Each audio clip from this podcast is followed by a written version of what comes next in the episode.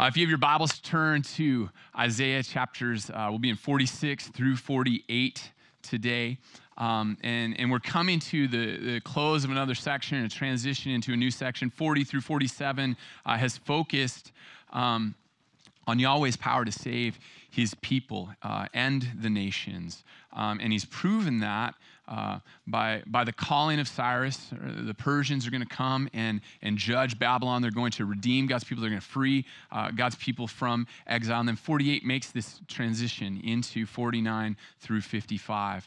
You might remember back in uh, Isaiah 40, verse 18, uh, this question, uh, and, and the question still remains. He says, God says, To whom then will you liken God, or what likeness will you compare with him? So we're, we're, we're, we're holding up God revealed in Scripture and we're saying, Who is like our God? Um, here's a truth statement. I'll, I'll, say it slow in case you want to write it down. Obviously, we don't have a screen, um, and I'll repeat it multiple times. God has called his exiled people to listen to his word, is the first part, okay? God has called his exiled people to listen to his word and not put their trust in useless idols so they'll be ready to go when he comes to deliver them. So God has called his exiled people to listen to his word and not put their trust in useless idols so they'll be ready to go when he comes to deliver them. So we start in chapter 46. Um, and it shows us this radical contrast between God, Yahweh, and, and the so called gods, these fake gods of Babylon. Verse 1 starts off and I encourage you, if you have a Bible, open it because we're, we're, we're going to be chugging through these, these chapters. It'll help you so much if you can read along. It says, Bel bows down, Nebo stoops. So Bel and Nebo are, are, Babylonian idols. It says, their idols are on beasts and livestock. These things you carry are, are borne as burdens on weary beasts. They stoop, they bow down together. They cannot save the burden, but themselves go into captivity.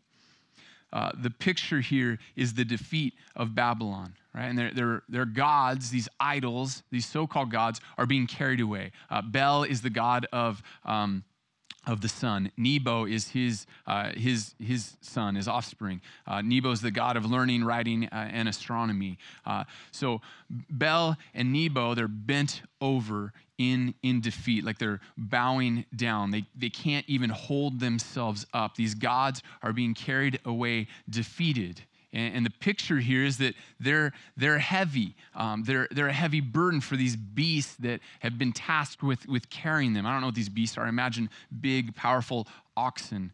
And, and these fake gods are, uh, are powerless to save, them, save themselves or anyone else. Right? They, they couldn't save Babylon. Babylon, this, this, this powerful, mighty nation, couldn't save their gods. So they're all being carried away into captivity.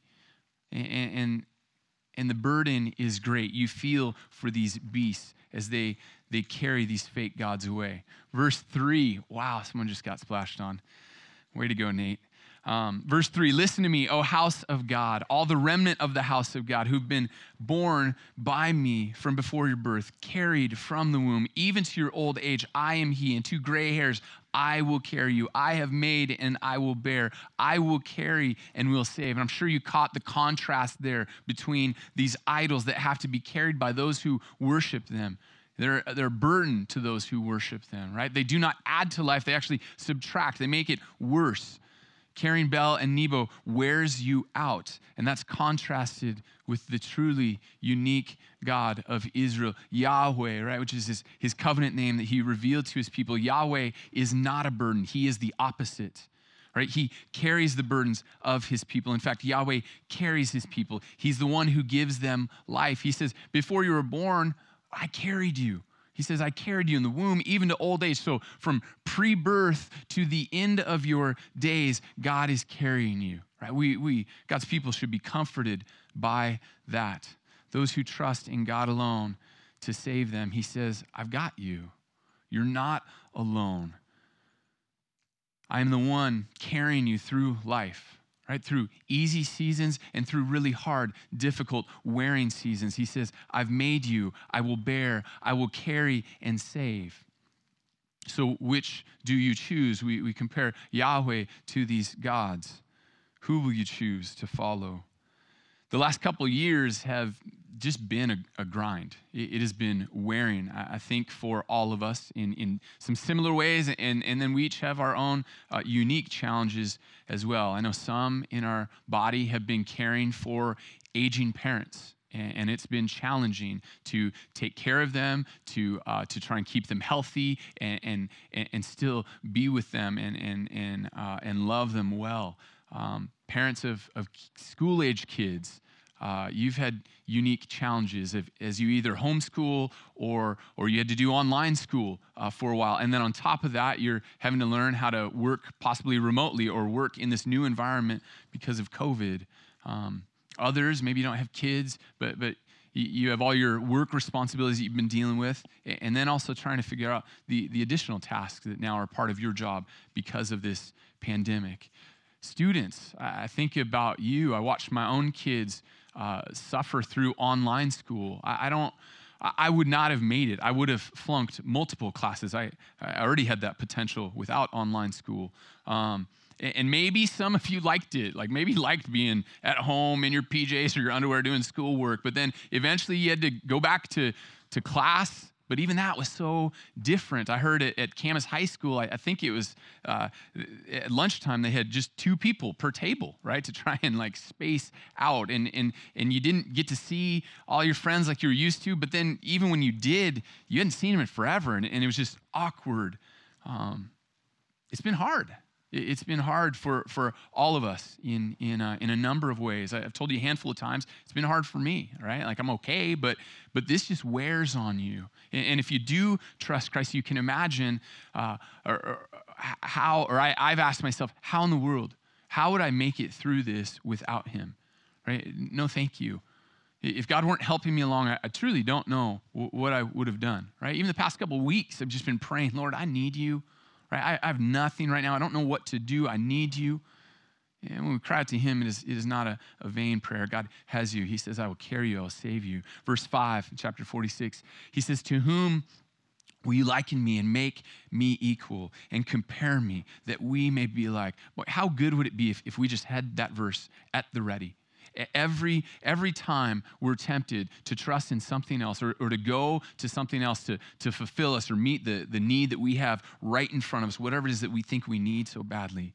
Verse 6 talks about us. He says, Those who lavish gold from the purse weigh out silver in the scales. They hire a goldsmith and he makes it into a god. They fall down and worship. They lift it to, uh, to their shoulders. They carry it. They set it in its place. It stands there. It cannot move from its place. If one cries to it, it doesn't answer or save him from his trouble. So again, we're, comparing an idol to God, and, and over and over again, we, have compared idols. So what is it this time? Well, he, he, says you carry it, you set it up, and it stands there. It, it's motionless. It's incapable of moving. You cry out to it, and nothing happens because nothing can happen. What about when God's people cry out? I think Isaiah has been pretty clear here that, that Yahweh hears and Yahweh responds. Verse 8 says, Remember this, stand firm, recall it to mind, you transgressors. Remember the former things of old, for I am God, there is no other. I am God, there's none like me. Right? Remember is more than uh, just this activity of your brain recalling. It's, it's respond it's remembering and responding in accord remembering what god has done and and and responding to him in faithful obedience. Uh, back in numbers 15 god tells the people that you need to put these tassels on the edge of your garment. And he says this in, in verse 39 the tassel uh, uh, it shall be for you uh, that you look at it and remember all the commandments of the Lord to do them, not to follow after your own heart and your own eyes, which are which you're inclined to do. Right? They're, they're to see this and, and recall who God is, what His commandments are, and follow Him and obey Him. They're to remember what He's done in the past, how He's provided for them over and over, how His record is perfect and never failing them, and, and to recognize that He has control over the past and over the present historical circumstances. Throughout Isaiah, God continues to tell his people that he is in control. that, that he was behind the events of the past, that he's in control of the present, he's in control of the future. Verse 10, he says, declaring from the, uh, the end from the beginning, from ancient times, things not yet done, saying, My counsel shall stand. I will accomplish all my purpose. Calling a bird of prey from the east. He's referring here to, to Cyrus, the man of my counsel from a far country. I've spoken, I will bring it to pass. I've purposed, and I will do it. And then the, the chapter ends this way, not completely uh, on a positive note. It says, Listen to me, you stubborn of heart. You who are far from righteousness, I bring near my righteousness. It is not far off. My salvation will not delay. I will put salvation in Zion for Israel, my glory. You catch that he calls them stubborn of heart? He says that they're far from righteousness, but he also says he will put salvation in Zion. Right? God's not going to save those who do not trust in him. And here we see that at least some of God's people are, are, not trusting in Yahweh. So, how is this going to work? Right? God is bringing salvation, but at least some of Israel are, are far from God. And, and we'll hold on to that, it'll unfold more. Chapter 47 in your Bibles might be titled uh, something like The Humiliation of Babylon. In the top of the chapter, God tells Babylon, Get off the throne, get down in the dust. No longer will you be like a queen. No, now you're going to, you're going to do menial tasks like a slave. Right? God's, God says, I'm going to take vengeance on Babylon. He's going to redeem Israel. He sent Babylon to judge his people, but they were ruthless, according to verse 6 right? Even on, even on the, the aged uh, Israelites, they showed no mercy. Verses 7 and following, we read about the pride and the arrogance of Babylon. They thought they would be in power forever. Verse 8, then they, they have the audacity to, to say this in their heart. Now, therefore, hear this, you lover of pleasures, who sit securely, who say in your heart, in your heart, I am, and there's no one besides me. Right? That's just like what God has said throughout Isaiah. And again, it's repeated in verse 10. First, it says, You felt secure in your wickedness. You said, No one sees me. Your wisdom and your knowledge led you astray, and you said in your heart, I am, and there's no one besides me. No. God is the only one who can say that, and it is true. But we see this all over our world. We see people get puffed up and think that they're something. Um, Babylon certainly wasn't the first nation to think this way. They aren't. They wouldn't be the last. Our nation, at times, uh, certainly has had an arrogance like this. We see this in powerful people. We see this in famous people. Unfortunately, uh, we, we see this e- even, in, uh, even in Christians. I heard a story just the other day of this Christian, uh, I'd call him a Christian celebrity pastor who uh, years ago was asked to speak, I think at like some conference in London, a Christian gathering maybe like a decade or so ago. And, and the people, uh, he had a couple of people that, that were with him, that were traveling with him. And as they're leaving the conference, they're getting into a cab, and all of a sudden they're mobbed by this group of people that want his autograph, that want his picture. Um, and, and, they get in the cab, and, and one, of his, one of his friends says to him, Can you believe that? Like, that's crazy. They want your autograph. You're just a pastor. And in all seriousness, not joking at all, he looks at them and he said, I don't know if you've noticed, but I'm kind of a big deal. He, he was not quoting uh, that, that movie that says that. No, you're not. Right? Proverbs tells us pride comes before the fall, and the fall is so often spectacular. And for Babylon, the fall would be quite spectacular. Verse 11 But evil shall come upon you, which you will not know how to charm away. Disaster will fall upon you, for which you will not be able to atone. And ruin shall come upon you suddenly of which you know nothing, right? This once great world power was powerless to do anything because it was God they were up against, and there was no one able to save them. Chapter 48 opens up, it says, Hear this, right? Listen. Pay attention, even as water is falling down all over the place. That's not in Isaiah. Hear this right? Pay attention. O house of Jacob, who are called by the name of Israel, who came from the waters of Judah, who swear by the name of the Lord and confess the God of Israel, right? This all sounds good, but look at the next line. It says, but not in truth or right. You're called by the name of Israel. You swear by the name of the Lord. You confess the God of Israel, but not in truth or right. For they call themselves after the holy city. They stay themselves on the God of Israel. The Lord of hosts is his name. There continues to be this problem in God's people, right? Saying the right words. We've read in previous chapters, maybe even going through the right actions, but it isn't true. They aren't devoted to God. Verse 3 the former things I declared of old, they went out from my mouth and I announced them. Then suddenly I did them and they came to pass because I know that you're obstinate. Your neck is like iron sinew, your forehead brass, right? This reminds us of, of God's description of Israel after the Exodus stiff necked, stubborn people. Verse 5 I declared them to you from of old. Before they came to pass, I announced them to you, lest you should say, My idol did them, my carved image, my metal image commanded them. Right? They're, they're so delusional that they would be ready to credit their idols with what Yahweh actually did.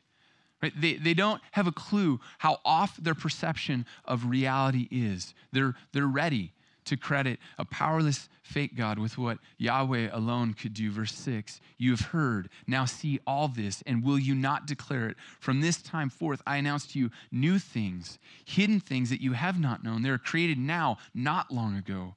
Before today, you've never heard them, lest you should say, Behold, I knew them. You've never heard. You've never known. From of old, your ear has never been opened, for I knew that you would surely deal treacherously and that from before birth you were called a rebel. There's this problem that God's people aren't really trusting God.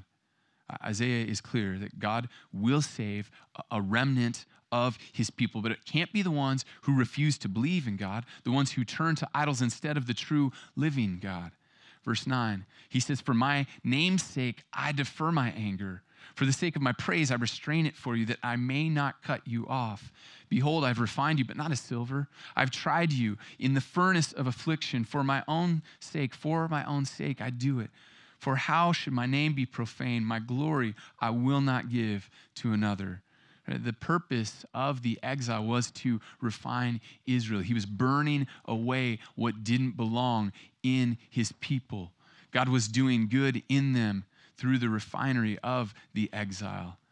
If Israel had faithfully followed God, he would not have sent them into exile, but they weren't faithful to him. They sinned against him, they rebelled against him repeatedly. And he could have, he could have just wiped them out.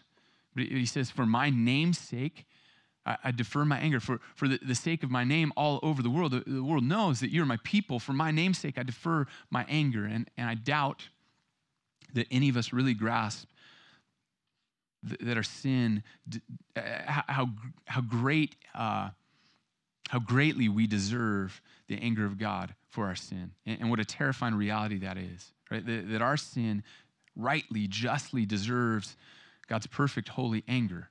Right? I'm so quick to justify my sin. I even think of certain sins as just being little, not that big of a deal. There's a pastor named Greg Gilbert who, who, who said we think about sin this way, like it's a, a heavenly traffic uh, ticket right? Like, like, like, I could just I could just deal with it by paying a little fine, or, or I could even go to the judge and get it reduced because they always do that. No, Ephesians says that before we turned to God, before we trusted in Jesus, that we were called children of wrath. But for his name's sake, he didn't. His glory was on the line. God would save his people. God, in his goodness, was determined to refine a people for himself. And as a reader in Isaiah, you might ask yourself, man, how did they not see the purpose of the exile? We're, we're looking through a New Testament lens. We, we, we read about the exile, and maybe we're connecting the dots to places like James 1 2, considered pure joy brothers, when you face trials of many kinds. And, and maybe you've never even heard that verse before. And you're thinking, what, why would someone consider it pure joy? Well, James tells us because God is at work. He's growing you through those trials. But it's not like the world's uh, uh, saying, if it doesn't kill you, it makes you stronger. No, this is Yahweh working intentionally through the trials that He is using in the lives of His people. So He would refine His people to be the people of God. The refining happened, he said, in a furnace of affliction, uh, of affliction. Right? That's where we grow. That's where we learn. In this furnace uh, of difficulty and affliction, it's where God has our attention. It's where we come to the end of ourselves. It's where we see how limited we are and how great our need is. We see our weakness and see how great God is, that He is nothing like us. We see His power, His strength. It's where we learn to trust in Him. So, how do you respond to the refining furnace? How do you respond when it feels like you've been exiled in, in Babylon? From Romans 8 28, we know that God is at work in, in his people. He's at work in all things from, from bad to good and everything in between to make you more and more like Jesus. So, do we trust in, in God's good work when we get bad news?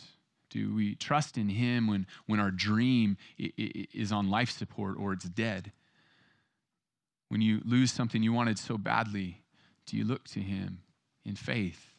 When your loved one just seems to get hit by medical issue after medical issue, do we trust in Him? Do we consider it pure joy, recognizing that He's at work? Or are we stiff necked? Are we stubborn? Are we obstinate like Israel? And, and I, I, feel like I talk about this so much, um, but life is really hard, right? Life, it, it's, it is hard. Most Christian brothers and sisters around the world and throughout history have faced hardship and persecution. Right? We, we think about our, our brothers and sisters in Afghanistan right now. I, I, I can't even really wrap my mind around what they're going through, uh, but we know who they're facing it with with Yahweh. He is their provider. He will see them through this, right? And it, it, some of them might die um, as a result of this in, in the coming days, weeks, months. And, and yet they will taste life in Christ more fully and completely than they can imagine or we can imagine. And I, I won't get this exactly right about the uh, church in Afghanistan right now, but I just recently heard that um, there are some who are tracking the numbers of, of Christians all over the world, and, and, they think that the Afghanistan church, the Christian church in, in Afghanistan, might be the fastest growing church in the world right now per capita. And, and, and even if even if that they're not the fastest, like just to be in that conversation lets us know that God is doing amazing things right now in one of the scariest places in the world to be a Christ follower. He's at work. He is at work. This past year um, has been hard for us, not, not like that, right? It's been a different kind of hard. It's been wearing on many people. Like, I think a lot of people are, are on edge. It, it feels like, not for everyone, but for some, that, that, that it's just like a powder keg and, and the wrong thing is going to set us off. Right? Do you recognize that in all of this, God is refining his people? He is at work. Are we trusting him? Or are we looking for something else to trust in?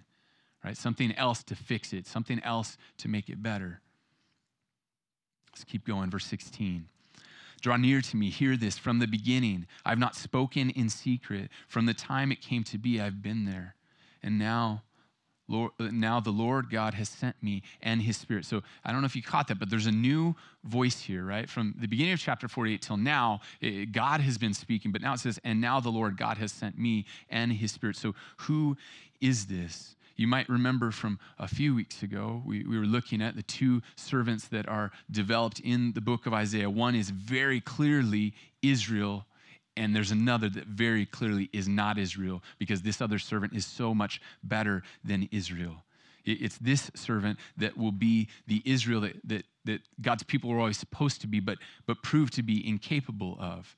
This servant would be, or will be key in redeeming God's people and, and would do so by God's Spirit we remember back to chapter 11 just, just before that there's this picture of, of this deforested land just desolate and stumps all over the place. Some, some are still smoldering.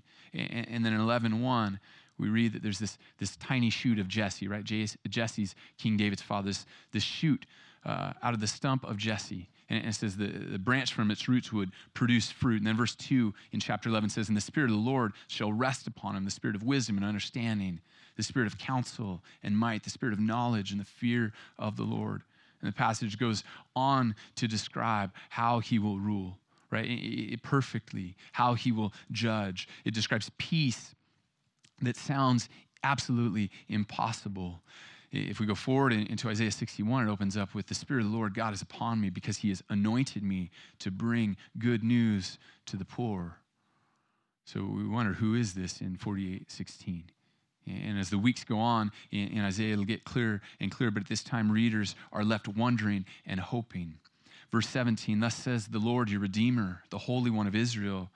He says, I am the Lord your God who teaches you to profit, who leads you in the way you should go. Oh, that you would have paid attention to my commandments. Then your peace would have been like a river, your righteousness like the waves of the sea. Your offspring would have been like the sand, your descendant your descendants like its grains.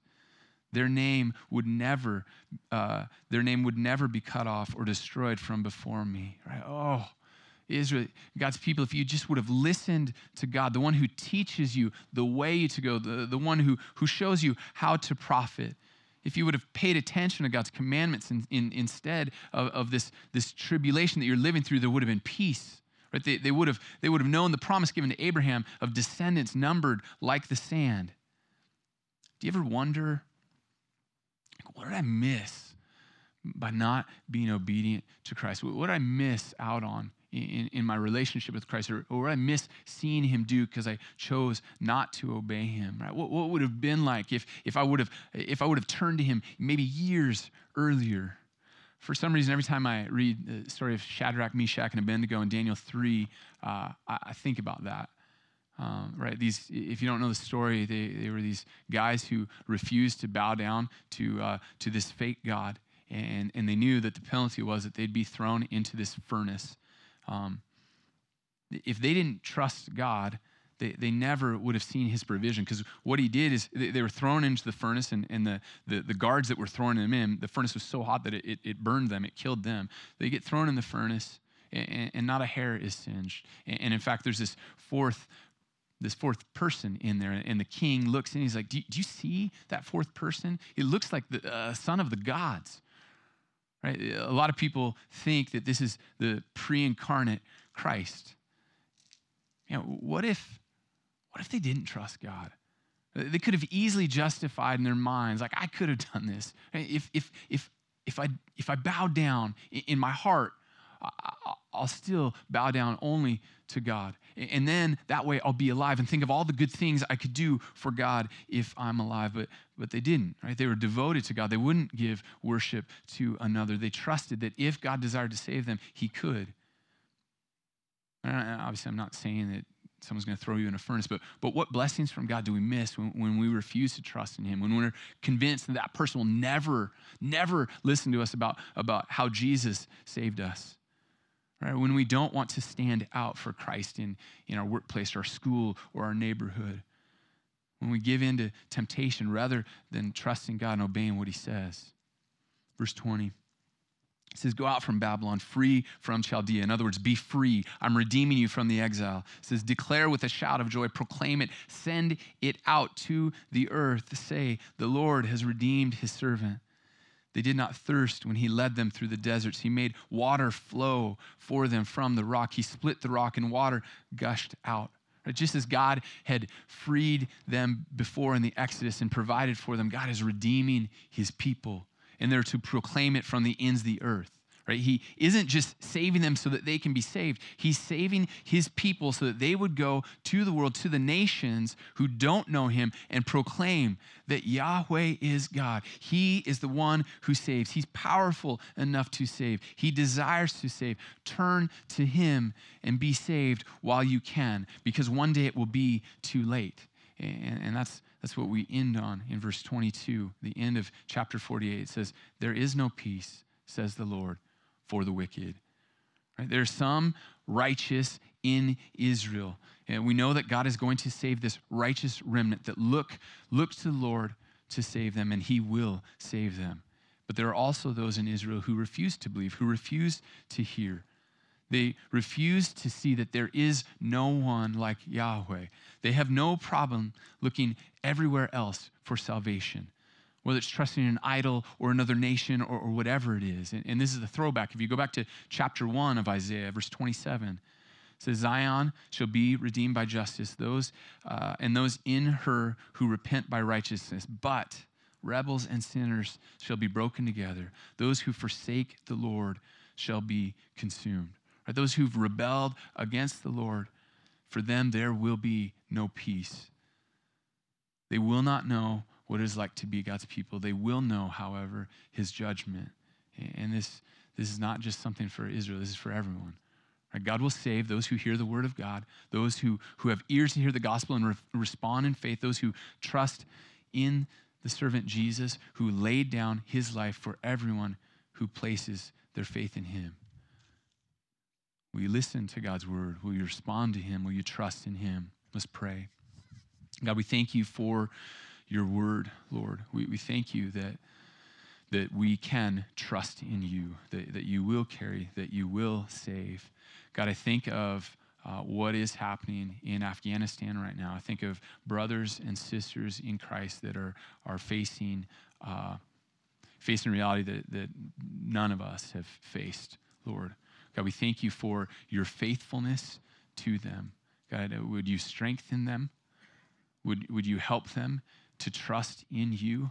God, in, in, in, their weakness, would they see your power perfected? God, we do pray that you would save lives. Lord, we pray that you would keep them from harm.